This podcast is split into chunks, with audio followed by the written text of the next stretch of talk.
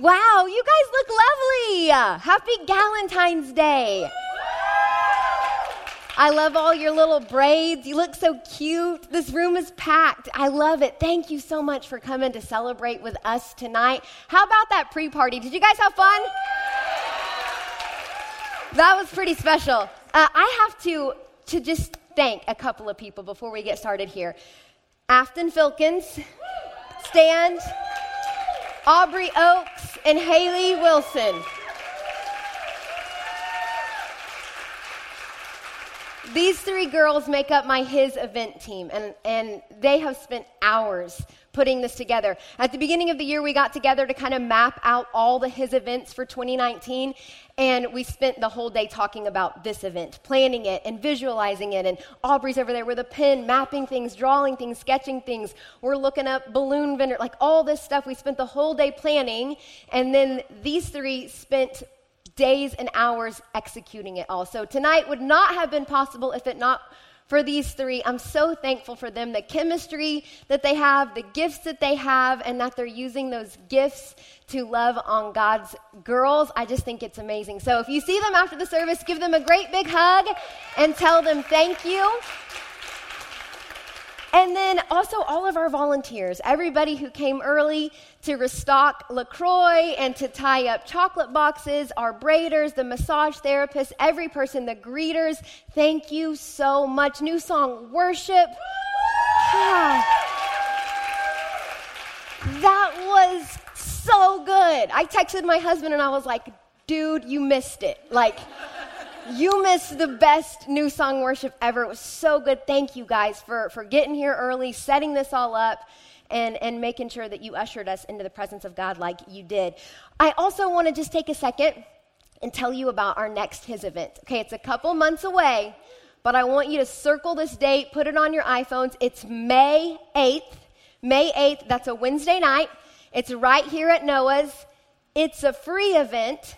So it's going to fill up really fast. As you can see, we are full tonight. It's going to fill up really fast. So when you see the, the uh, info go out about signing up, make sure that you sign up and reserve your spot. But what it is, it's called asking for a friend. Asking for a friend. And we are going to ask you to submit those questions that you've always wanted to know the answer to. You've wanted to hear a godly answer, but you've maybe been too embarrassed to ask, or you didn't know a godly person to ask a question like, uh, what do I tell my sister if I'm not comfortable allowing my children to spend the night at their house or her house?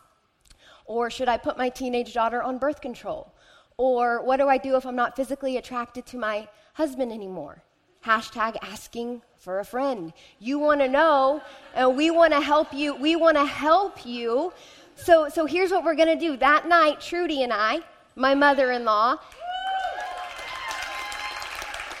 She's not just my mother in law, but she is one of the most godly and wise woman, women that I know. If I am ever struggling or need help, she's the first person that I turn to. She does a lot of counseling. She teaches on marriage and family all over the country. So, me and her are going to field a bunch of questions that night. We're going to try to get to as many as we can. It's going to be a night full of truth, and where there's a spirit of truth, there's freedom. So, we believe that people are going to enter into new levels of freedom. So, here's what you have to do. You can start tonight, actually, not right now. But when you get home, if you've got a question that came to your mind, like, man, I'd really like to know the answer to this, go to newsongpeople.com slash asking newsongpeople.com slash asking. You can submit your question, and it's 100% anonymous. We will not know that you sent it. So if you have any, send those our way and save the date, May 8th. It's going to be amazing. All right, you guys ready to get into the word? All right, get out your Bibles, get out your notebooks. If you have the New Song app, you can open your app. We've got the sermon notes in there. You can follow along, fill in the blanks. If you don't have the New Song app, go ahead and get it. You can do that real quickly. Just go to the App Store, search New Song OKC. You can download our app. Everything's right there at your fingertips. And then also, let me say this I know there's a ton of people in this room that I've never seen before in my life. This is your first time at anything New Song related.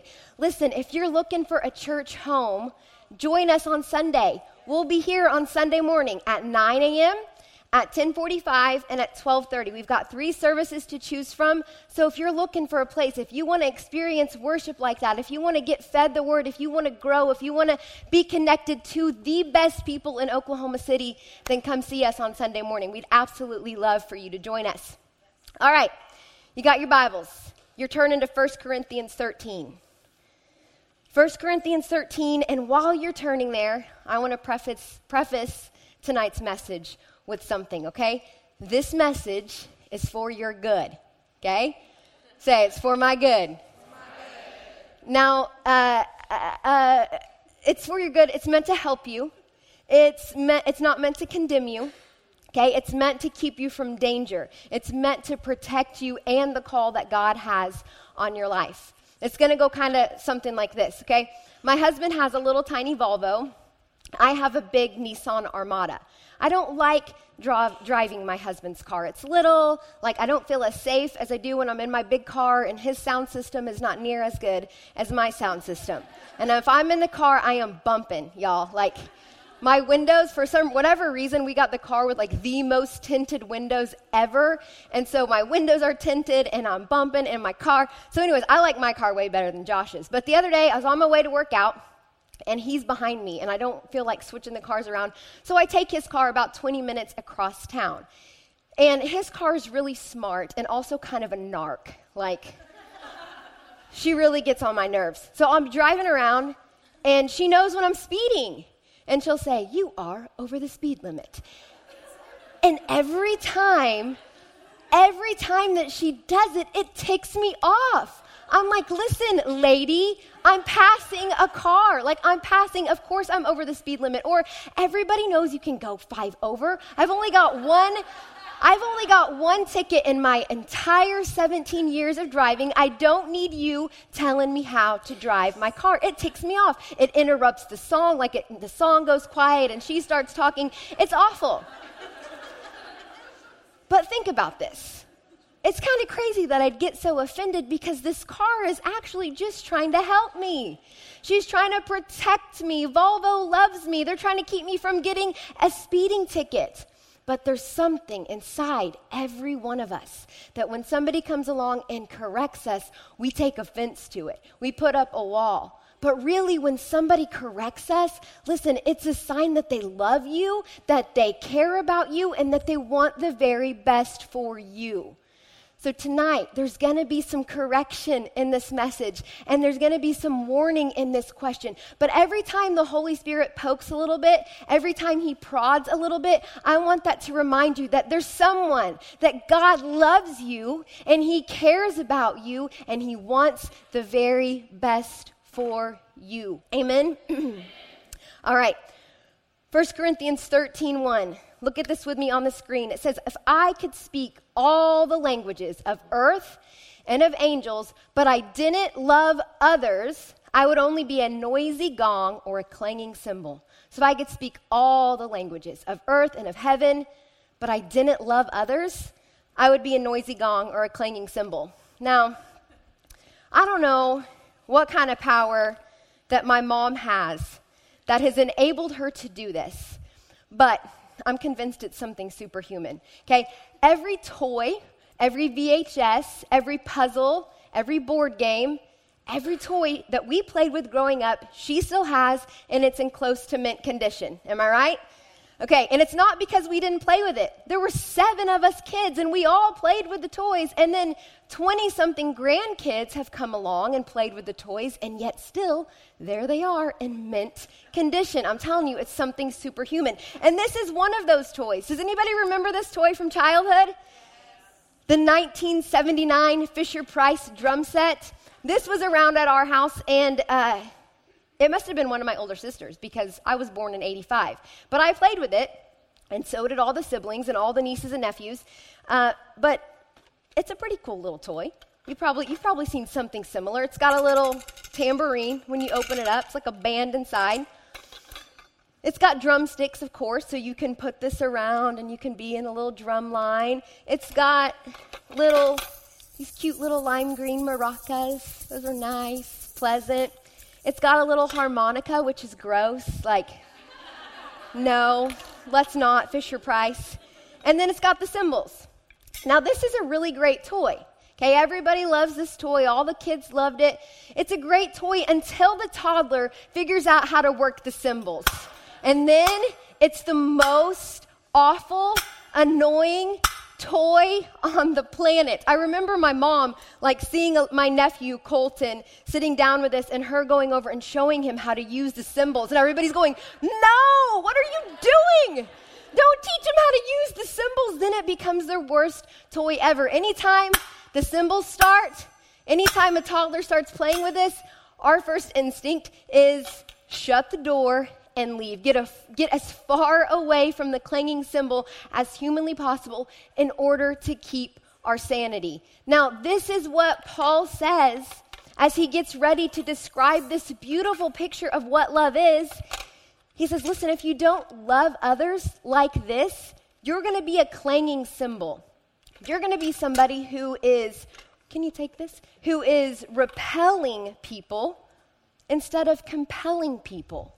And that's a really frightening thought. People are going to avoid you. They're going to close the door on you. You're not going to be able to have influence in their life. And when you lose your influence, then you can't fulfill the destiny that God has put on your life. We're supposed to be drawing people in to us so that we can draw people in to Him. But it doesn't work if we don't have love. Do you repel people or do you compel people? Really ask yourself, search your heart. We have to do everything, filter every word, every thought, every action through this filter of love. Now let's look what, what Paul goes on to describe. These, this is a very familiar passage of scripture, okay? 1 Corinthians 13, 3 through 7. He says, Love is patient and kind. Love's not jealous or boastful or proud or rude. It does not demand its own way. It is not irritable and it keeps no record of being wronged. It does not rejoice about injustice, but rejoices whenever the truth wins out. Love never gives up, it never loses faith, it's always hopeful and endures through every circumstance. Now, Sometimes when we've seen a scripture like that so many times and we've heard it so many times and it's hanging up in our house, it can kind of lose its value. So I want to read it one more time in the Passion Translation, and I'm hoping that this fresh take will kind of stir some things in your heart. Okay, look at this with me. It says, Love is large and incredibly patient. Love is gentle and consistently kind to all. It refuses to be jealous when blessing comes to someone else. Love does not brag about one's achievements nor inflate its own importance. Love does not traffic in shame and disrespect nor selfishly seek its own honor. Love is not easily irritated or quick to take offense. Love joyfully celebrates honestly or honesty and finds no delight in what is wrong. Love is a safe place of shelter, for it never stops believing the best for others. Love never takes failure as a defeat, for it never gives up. Now, I wanted tonight, my first thought was I'm going to break this whole chapter down and we're going to talk about what love is and what love is not. But if we did that, we'd be here till like 3 a.m. and we only have the place till about 9. So I just asked the Holy Spirit, like, what's the one thing? Like, show me one part of the scripture that's going to be the most helpful. What one thing do you want me to talk about out of this passage? And I heard resoundingly jealousy. So tonight, if you're taking notes, the name of this message, the title of this message is Jealous Much? Jealous much? How you doing with jealousy? Now, I do want to encourage you to go back and study these on your own in your quiet time this week, this month. What does this look like in your life? Are you carrying these things out or are you walking around like a clanging cymbal? But tonight, we're going to unpack jealousy. We're going to expose jealousy. I love to expose things that the enemy tries to put in our hearts to get us off track. We're going to expose jealousy. Jealousy is something that all humans deal with, but I think that women tend to deal with it more than men. Maybe I'm wrong, but that's just my, my, my thought. And so, since we're all women here, I think this is going to be a really eye opening night. I want you to see what jealousy does. The Lord showed me this this week. This is why it's so important that we expose it. Because jealousy is something that holds us back, it steals our joy, it ruins great friendships, and it aborts friendships before they even have a chance to be born. It leaves us feeling less than, it steals our voice, and it drives a wedge between us and God. Listen, ladies, jealousy is dangerous. Jealousy is what killed Abel. Jealousy is what threw Joseph in a pit. Jealousy is what sold him into slavery. And look at this jealousy is what put Jesus on the cross. Look at this in Matthew 27. It says, So when they assembled for this purpose, Pilate said to them, Whom do you want me to set free, Barabbas or Jesus? For Pilate knew it was because of jealousy that the chief priests and elders had handed Jesus over to them. They were jealous. Jealous, jealousy makes people do crazy things, and jealousy and love cannot coexist. If you're jealous, you're going to be a clanging cymbal, repelling people instead of compelling people. 1 Corinthians 13 4, love is not. Okay, love is not there you go. Okay, here's, here's a working definition of jealousy. Write this down. Jealousy is a desire for another's gifts, their possession, their position, or their achievements. Jealousy is a desire for another's gifts, their possessions, their position, or their achievements. Now, when I was growing up, I think that there was a lot less opportunity for jealousy. Obviously, jealousy has existed since the beginning of time. But I think there's a lot more opportunity nowadays for jealousy. Like when I was growing up, I, I knew like when my, my friends that lived in my neighborhood got a new car over the summer, but I didn't know about all my other friends that didn't live in my neighborhood. I didn't know where they were vacationing, how long they were vacationing, what they looked, in, look, looked like in their swimsuit. My parents didn't know that their friends were going on a date night together every week. They didn't know that, that these kids had got these special awards at school. We didn't know that we didn't get invited to this or that, or that these people were hanging out without us. And we were happy not knowing. We were happy not knowing. I mean, sure, like I was jealous when this person made a sports team and I didn't, or this person got a brand new Jeep Wrangler when they turned 16 and I had to work and buy my own car and pay for my own insurance. And even then, I got a 1997 turquoise Nissan Altima. so there were things to be jealous, but I think the opportunity now, there's way more opportunity for jealousy because we have access to a continual feed of the world's highlight reel right at our fingertips. We are constantly, daily, minute to minute, second to second, bombarded with everybody's gifts, their talents, their achievements, their position, their possessions. It's right here, updating for us every second. Look at this, look at that. They're so great. They've got this. It's right here at our fingertips. Think about it. We've all been there. We get on Instagram and we're scrolling and we see a picture of a girl we went to high school with, and she's had four kids, like we've had four kids, but there she is in Cancun, and she looks flawless in her bathing suit, and you're pinching and like pulling, like you're laughing because you've done it. You know you've done it. And we're trying to see is that, does she really look that good? Dang it, she really does look that good. And we heart the photo while we despise our body and despise her body. Tomorrow is Valentine's Day, and it's going to be blowing up on social media. How wonderful my husband. I'm going to do a post about how wonderful my husband is because he is wonderful. But there's going to be there's going to be posts about people's dates, what they got, where they're going, what kind of jewelry they got, all over. What how amazing their kids are. There, the whole day tomorrow is going to be about how great everybody else is. And I don't care how great of a Valentine's Day you have tomorrow, somebody on your social media feed is going to have a better one than you had. And you're going to like that photo while you kind of sulk about, I wish I would have had a Valentine's Day like they had a Valentine's Day. Or maybe at Christmas time.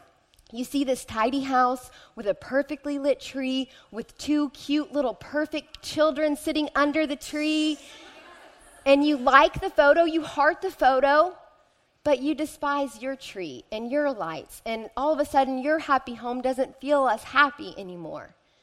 Or maybe you see a family on vacation, they're making memories, and you like it, you, you heart it, as you wish you had enough money to go on va- family vacations and you wish you had a family that you enjoyed spending time with. It's right there at our fingertips, and it seems harmless. It does.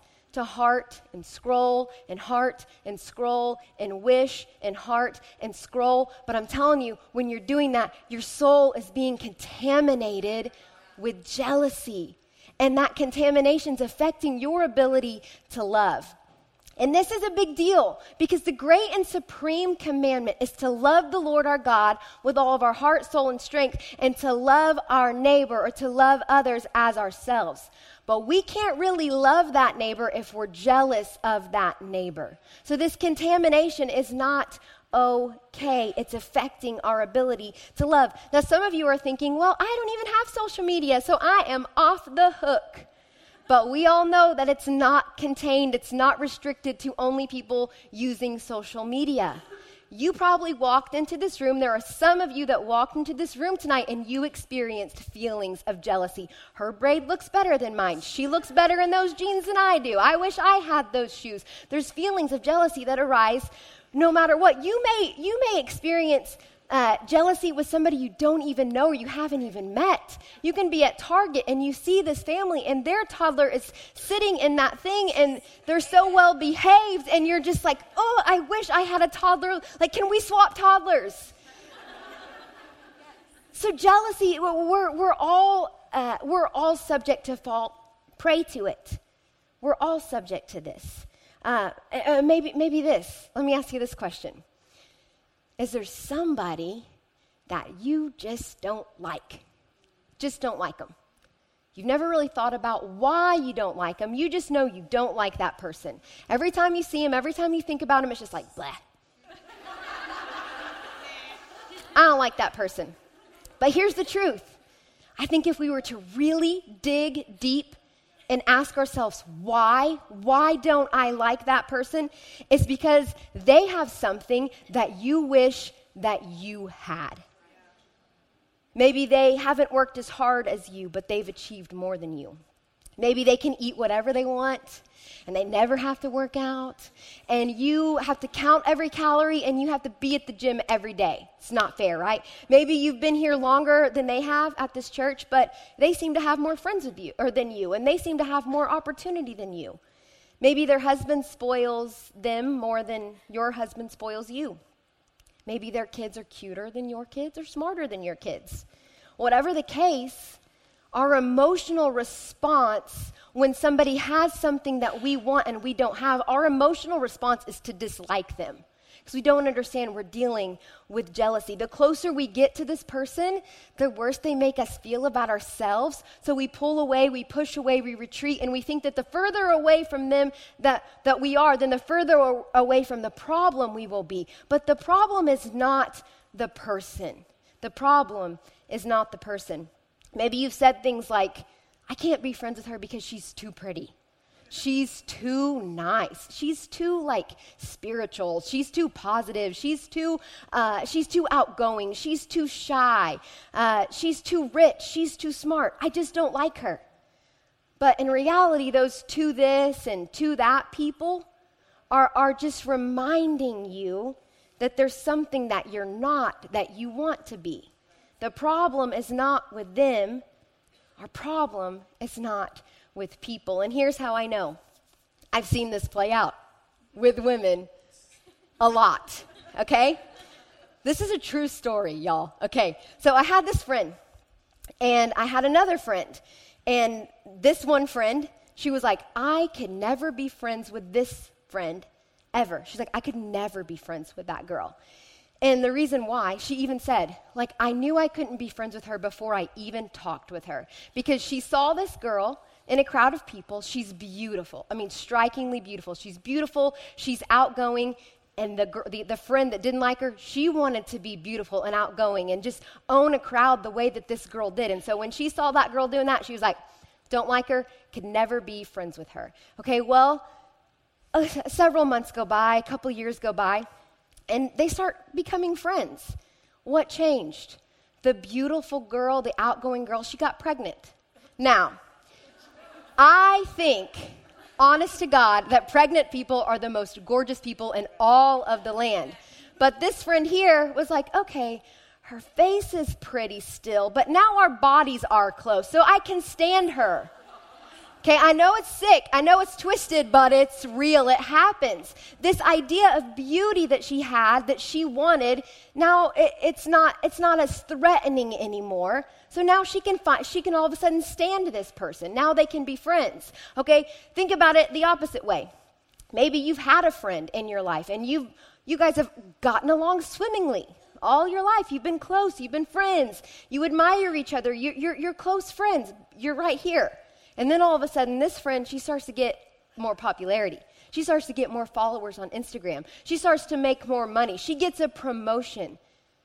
And now, for some reason, you don't know why, but you can't stand this person anymore.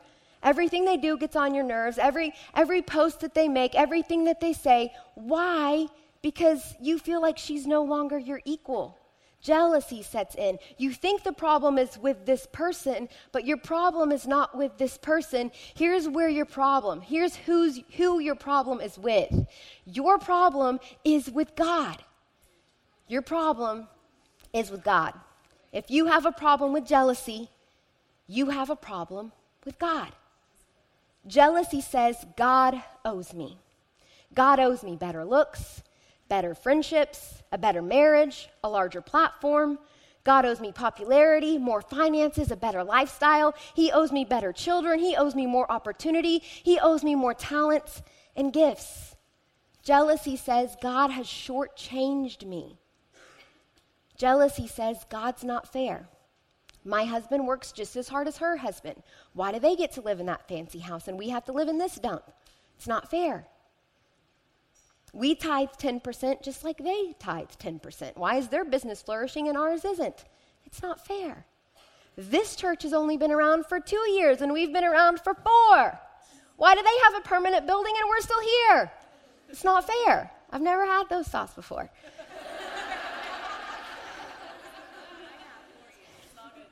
It's not fair. We think that God is not fair. Listen, God has been more than fair in his dealings with me and more than fair in his dealings with you. He's offered us forgiveness and eternal life through his son Jesus. He's been more than fair. I love that song that we sang. Why should I gain from you? Like, he's been more than fair.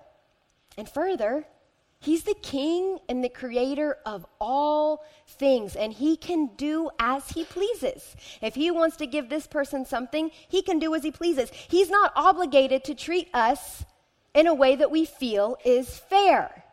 He's not obligated to that. What he is obligated to is his word, and his word says that he's working all things together for our good. It doesn't say he's working all things together fairly, but He's working all things together for our good, for our individual good. Fair is actually not what we want. We don't want fair.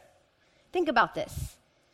Imagine if somebody came up with a way to collect every bit of beauty, every bit of talent, every ounce of prosperity, every ounce of smarts, of brains. They, they found a way to collect it all. They collected all the gifts and talents and beauty in the world and they put it in this big vase, this big jar. And then they find a, found a way to line up 7.7 billion people, all the people on the planet.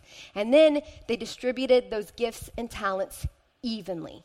So all the people are lined up, and here they go. Here's a little bit of looks for you, a little bit of athleticism for you, a little bit of smarts for you. Here's a little bit of looks for you, a little bit of smarts for you, a little bit of athleticism for you, and here's a little bit of smarts. Okay, if that happened, 7.7 billion people sharing all the gifts and talents and beauty equally. Here's what happens we all take a lot of steps back. We're an ugly and an uneducated and an unathletic, no gifts, no talents society. We're all living at a very low level.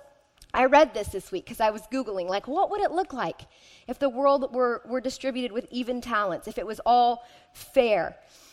I read this says, a world with evenly distributed talents would be much inferior to the world with uneven distribution because our need for cooperation would be significantly weaker. We all have the same stuff, so we don't have to cooperate with one another. Okay, then look at this. competition would be much greater. We think competition is bad now. Think about if we're all right here, we're all competing, it would be so much worse. Finally, when everyone is much alike in abilities and possession, the world becomes a very boring place. A significant amount of diversity makes for a more interesting community and more interesting relationships. If there is talent distributed evenly, there's no Tom Brady, there's no Michael Jordan, there's no Adele, there's no Joanna Gaines, there's no Lauren Daigle, there's no Dr. Seuss, there's no Steve Jobs, there's no me, and there's no you. If the talent, if the gifts are evenly distributed, there's no me and there's no you. Here's what you have to understand God has a purpose for my life, and He has a purpose for your life. And your purpose is not my purpose, and my purpose is not your purpose. So when He made me, He knew my purpose, and He distributed to me a set of gifts, talents, and skills that would help me to fulfill that purpose. And then He knew your purpose, so He distributed to you a gift of gifts, talents, skills that you need to fulfill your purpose. Now, if your purpose starts to look more attractive to me than my purpose, and I start trying to fulfill your purpose with the wrong set of gifts, this is when I feel like God has shortchanged me because I'm trying to do something that He hasn't gifted me to do. We don't want fair, it's not what we want. And if we start to feel this way, that God has shortchanged me, we're going after this person's purpose without the right tools and equipment and gifts and skill sets to do it, we start to feel gypped. We start to think God has ripped us off, and that affects every aspect of our relationship with God. A.W. Tozer said this What I believe about God is the most important thing about me. What I believe about God is the most important thing about me. So, what do you believe about God when it comes to how He made you, how He created you, the gifts, the talents, the skills that He's put in you? Do you think He's ripped you off? Because if you do, it's going to affect everything about your relationship with Him. Fair is not what we want. What we're after is actually more. We don't want fair. Fair would be boring. We want more. Okay, look at this with me. Matthew 20. We're going to read a really eye opening parable. Jesus taught this parable. It's called The Workers in the Vineyard. And I love this because I think it really exposes what's going on in our heart when we're dealing with jealousy. Okay, so follow along uh, here with me Matthew 21 through 2. It's up on the screen. Uh, it says, This will help you understand the way heaven's kingdom operates. This is Jesus. He's like, You want to understand how God's kingdom operates? This will help you understand, okay? He says, There once was a wealthy landowner who went out at daybreak to hire all the laborers he could find uh, to work in his vineyard. So imagine the scene with me, okay? The sun is coming up. It's a new day. There's a little chill in the air. The birds are singing. There's like a glow over the town. This guy's beautiful vineyard is there. It needs to be worked. So he heads out to the town uh, square to hire some people to work in the vineyard, okay? Uh, let's see. Do we read this part? Yes. After, do we read this part? There once was a wealthy, after agreeing to pay them the standard day's wage, he put them to work. Okay, so he comes across these guys. They've been there, you know, the early bird gets the worm type of thing. And he's like, Do you want to, to work in the vineyard? And they say yes. And he agrees to pay them a full day's wage. Okay, so if these guys were living in Oklahoma City and they're making minimum wage and they're going to work a full day of work, it'd be 58 bucks. Okay, you work in the vineyard all day, I'll give you 58 bucks. And they say, Deal. Okay, then look at verse 3. Then at 9 o'clock, as the landowner was passing through the town square, he found others standing around without work. He told them, Come and work for me in my vineyard, and I'll pay you a fair wage. So they went to join the others. He did the same thing at noon, and again at three o'clock, making the same arrangement he did with the others. So he's got his sun-up crew. They're already working, but he's realizing, like, we're not going to finish unless I go hire more people. So he goes and he gets a crew at 9 o'clock. They agree, they go to work. Again, they're working. We're not going to finish. I need more guys. He goes again at noon and again at 3. And so now he's got a field full of laborers. Now look at verse 6. Hoping to finish his harvest that day, he went to town square again at 5 o'clock in the evening. And he found more who were idle. So he said to them, Why have you been here all day without work? Because no one hired us, they answered. So he said to them, Then go and join my crew and work in my vineyard. So he's now hired one last group of workers at five o'clock. Then in verse 8, when evening came, the owner of the vineyard went to his foreman and said, Call in all the laborers, pay them the same wages, starting with the most recent ones I hired and finishing with the ones who worked all day. Okay, so now imagine this scene in your head. The sun is starting to set.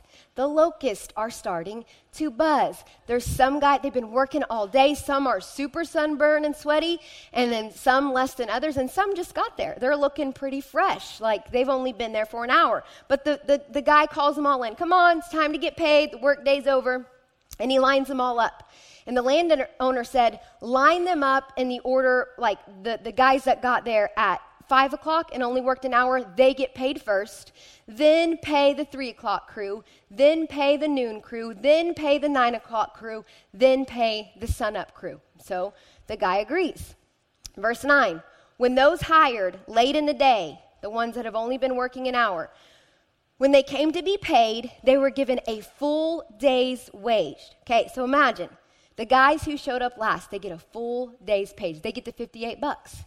And so you can imagine for them, they're kind of like, this is awesome. A second ago, an hour ago, they were thinking the workday's almost gone, and I'm gonna have to go home and tell my family that I stood out there all day and no one hired me and I didn't get anything. But now they get to go home and say, You'll never believe what happened.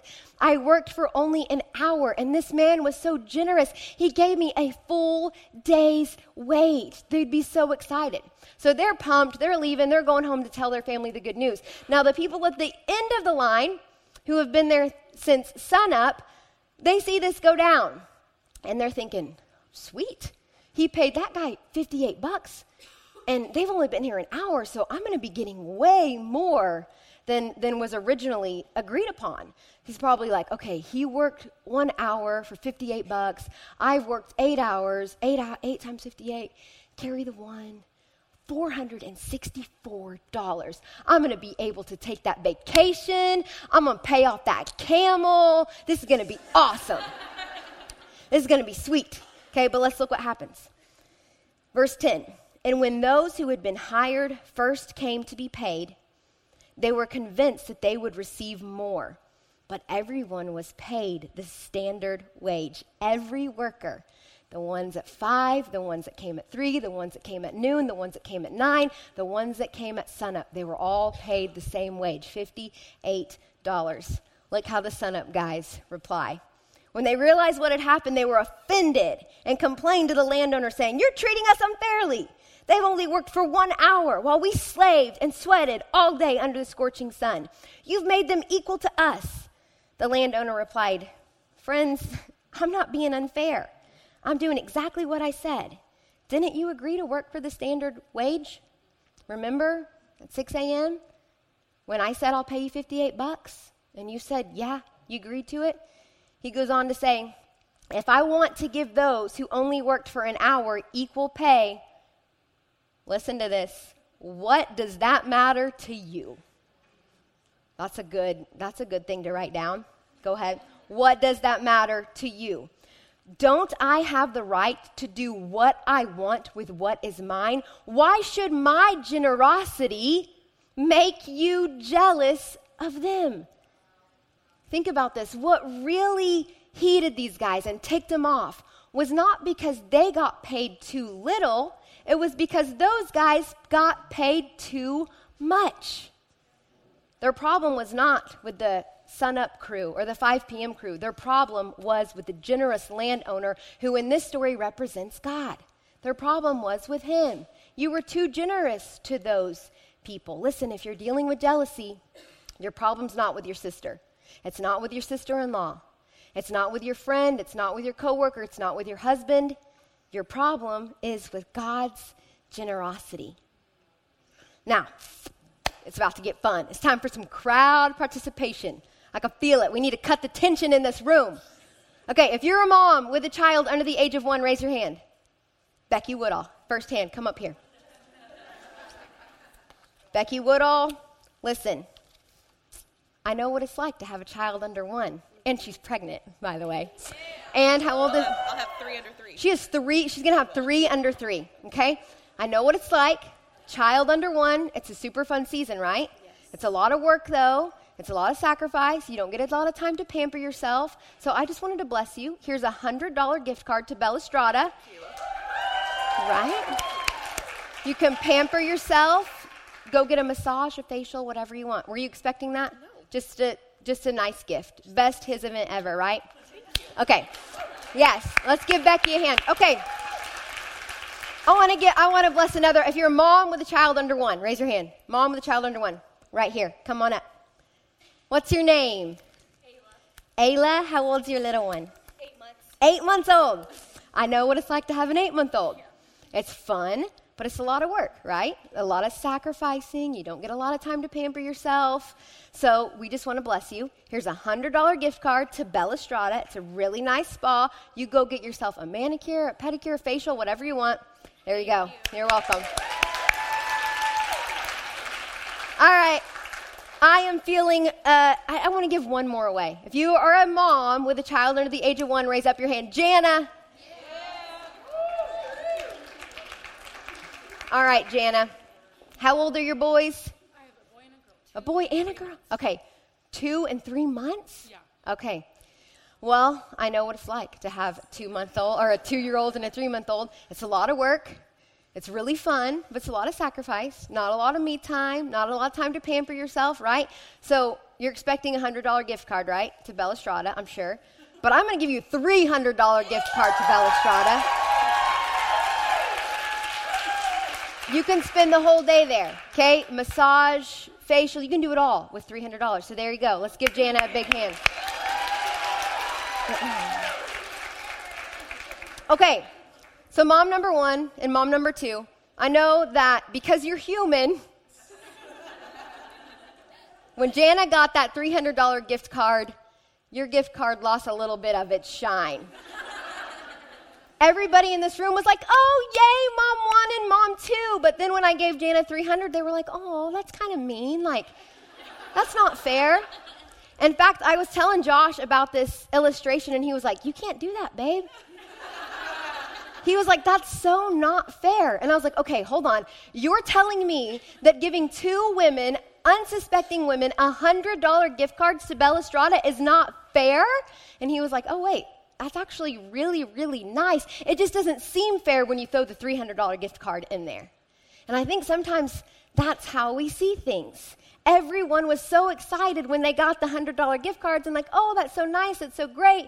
But as soon as the gift card with more comes into the picture, then it's like, that's not fair. It's like our kids.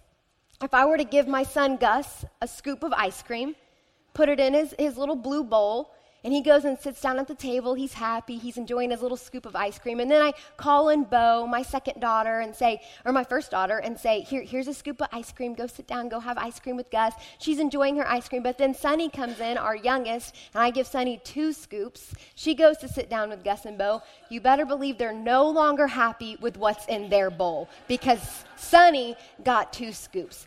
Hear me tonight. Write this down. Keep your eyes on your own bowl.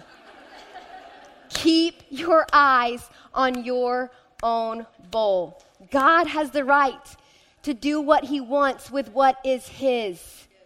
He has not shortchanged you. He really hasn't, but you're always going to feel that way if you don't understand what he's already given to you. And I want to show you that tonight. I want to show you what every person in this room, if you're born again, if you're not, this is available to you. If you receive Christ as your Savior, every person who's born again, I want to show you what He's already put in your bowl so you can be focused on that. Ephesians 1 3.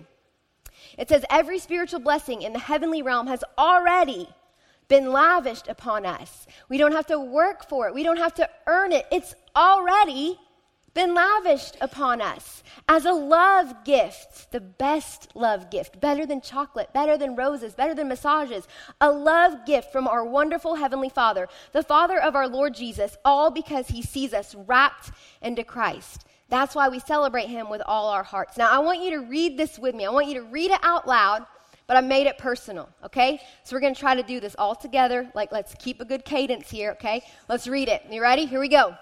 Every spiritual blessing in the heavenly realm has already been lavished upon me as a love gift from my wonderful heavenly Father, the Father of our Lord Jesus, all because he sees me wrapped into Christ. This is why I celebrate him with all my heart. Hear me. Every spiritual blessing has already been given to you. You may not have the figure that you want. You may not have a three uh, figure salary. You may not have an honor student child, but you do have what you need. You have exactly what you need. You've already been given every spiritual blessing. So, what the heck does that mean?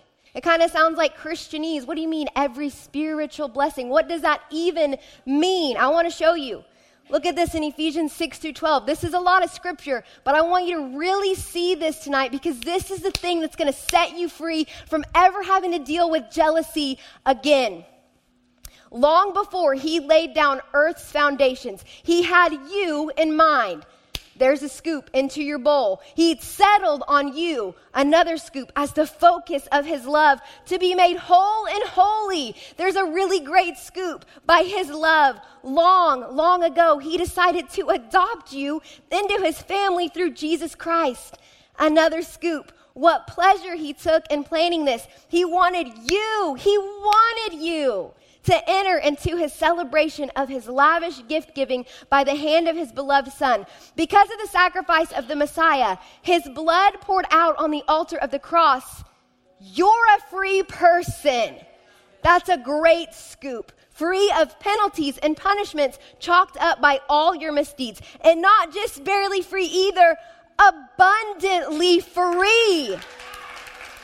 He thought of everything. He provided everything you could possibly need, letting you in on the plans he took such delight in making. He set it all out before you in Christ, a long range plan in which everything will be brought together and summed up in Him. Everything in deepest heaven, everything on planet Earth. It's in Christ that you find out who you are and what you are living for. Long before you first heard of Christ and got your hopes up, he had his eye on you. He just keeps adding and adding and adding to your bowl. He had designs on you for glorious living, not just getting by, not bottom of the barrel, not paycheck to paycheck, not, not depression, not anxiety, not stress, not cancer. He had plans on you for glorious living. Part of the overall purpose he is working out in everything and everyone. So, in case you missed it, I want to recap what you have already been given in your bowl, okay? Focus of God's love. You are the focus of God's love. You've been made whole and holy. You've been adopted into God's family. You're the celebration of His lavish gift giving. You're a free person, abundantly free. You've been provided for every single thing that you could possibly need. Everything, it says it. Do you believe it? You've been let in on His long range plan. You've been given identity. You can know who you are and why you are. And then lastly, you're the apple of his eye. Listen to me. God has his eye on you. He's always had his eye on you, his eye on you for glorious living. So why do you have your eye on her? Why do you have your eye on her when he's got his eye on you? His is all about women who prize being found in Christ. That's what this is all about. Women who prize being found in Christ, and women who do prize being found in Christ. Thanks for listening to this week's message from New Song Church. If you have a prayer need or would like more information about New Song, you can email info at newsongpeople.com. If you would like to partner with New Song through giving, go to www.newsongpeople.com forward slash give. And if you want to stay connected to New Song, you can find us on Facebook, Instagram, and Twitter by searching for New Song People.